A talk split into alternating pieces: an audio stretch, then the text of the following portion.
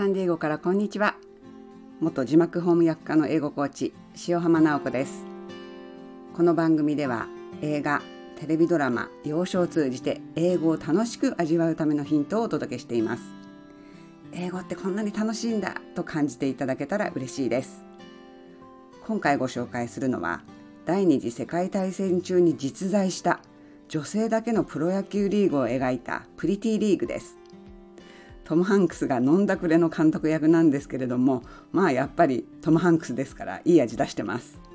で主役のドティ役ジーナ・デイビスのキリッとした顎のラインもマドンナとスージー・オドネルのはちゃめちゃぶりも楽しい作品です。現代は「A League of Their Own」1992年の映画です。この映画の舞台は第二次世界大戦中のアメリカ。メジャーリーグの選手たちが兵士として戦争に駆り出されてプロ野球の存続が危ぶまれていました。そこで浮上したアイデアが女性だけのプロ野球チームを作るということ。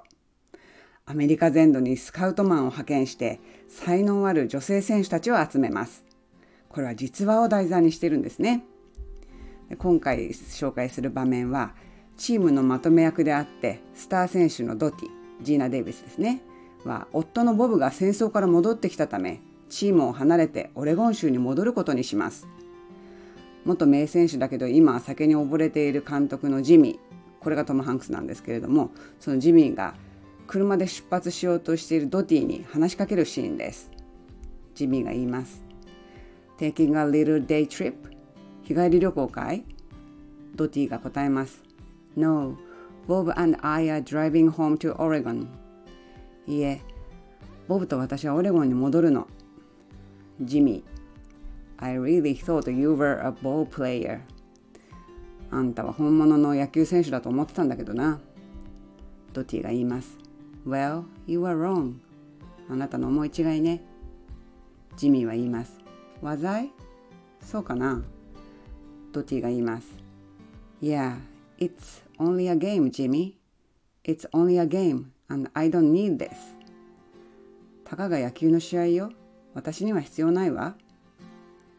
I have Bob. I don't need this. I don't.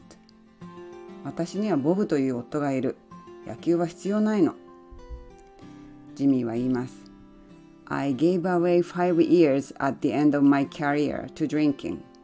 Five years. 俺は野球人生の終わりの5年を酒で台無しにした。5年もだよ。There isn't anything I wouldn't give to get back any one day of it 無駄にしてしまった日を取り戻すためなら俺は何だってするドティは言います Well, we are different 私とあなたは違うのよジミーは言います That's chicken shit You wanna go home and make 100 babies Great I can't tell anyone how to live そんなの嘘だオレゴンに戻って子供100人産みたいなら産めばいいさあんたの生き方に指図はできないよ。But sneaking out like this, quitting, you regret it for the rest of your life. でもこんな風に逃げ出すなんてきっと一生後悔するぞ。Baseball is what gets inside you. It's what lights you up. You can't deny that. あんたは心から野球が好きだ。プレーするのが楽しいってことは否定できないだろうドティが言います。It just got too hard. 私には荷が重すぎるのよ。ジミーは言います。It's supposed to be hard. プロ野球ってのは辛いもんだ。If it wasn't hard, everybody would do it. The hard is what makes it great. 簡単だったら誰にもできる。辛くて大変だからこそやる価値があるんだ。ね、ちょっと解説しますけれども。It's supposed to be hard. プロ野球ってのは辛いもんだ。この be supposed to というのは日常会話でしょっちゅう使われるんですけれども大きく分けて3つのニュアンスがあります。1つ目は期待や予定のニュアンス。2つ目は一般的に何々するものというニュアンス。3つ目が規則やルールで何々するはずというニュアンスです。今回のセリフに出てきたフレーズは2の、えーと一般的に何々するものというニュアンスですね。プロ野球選手としてやっていくのが大変であることはまあみんな知っていますもんね。で、えー、と1の期待や予定のニュアンスの例としてはあの映画の「ララランド」に出てきたセリフなんですけれどもあの主演の、えーと、ミアっていうあの女優の卵とセバスチャンっていうジャズミュージシャンがその喧嘩をしてる時に「What am I supposed to do?」ってセバスチャンが言うんですよね。俺にどうしろって言うんだよお前君はどういうふうに僕を僕がやることを期待してるんだっていう意味で「What am I supposed to do?」っていうセリフが出てきました。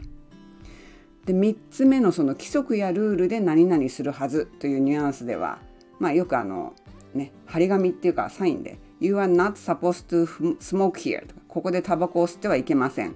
タバコを吸わないのがルールですみたいなねのがありますね。あとこれ私がそのまだ娘2人が幼い頃に車の後ろ後部座席に乗ってる時に次女がね長女にこう言ったの「Are you supposed to eat that now?」それ今食べるつもり？食べちゃダメなんじゃないの？みたいなことを言ってたのをすごく私は覚えています。でこのね、女性プロ野球チームの遠征はバスでやるんですけどもバスで移動するんですがジミーとドティはかなり打ち解けて話をするようになってるんですね。でドティは全米屈指のキャッチャーでありチームのまとめ役なんです。抜けられたらワールドシリーズに勝てないかもしれない。その才能あっさり捨てて夫を支える妻に戻るなんてもったいないという監督としての彼の気持ち。そして女性としてドティに惹かれているジミーが男として言ってほしくないと思っているのが伝わってくるシーンでした。この映画の最初の方にスカウトした女性選手たちにテーブルマナーとかエチケットを教えるシーンがあるんですけれども これがめちゃくちゃ面白くて当時のそのね女性はこうあるべきという考え方がよくわかります。だって野球のユニフォームねミニスカートだしね。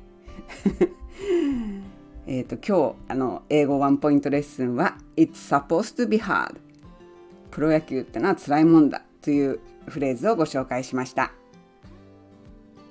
今回の放送はいかがでしたか？楽しんでいただけましたでしょうか？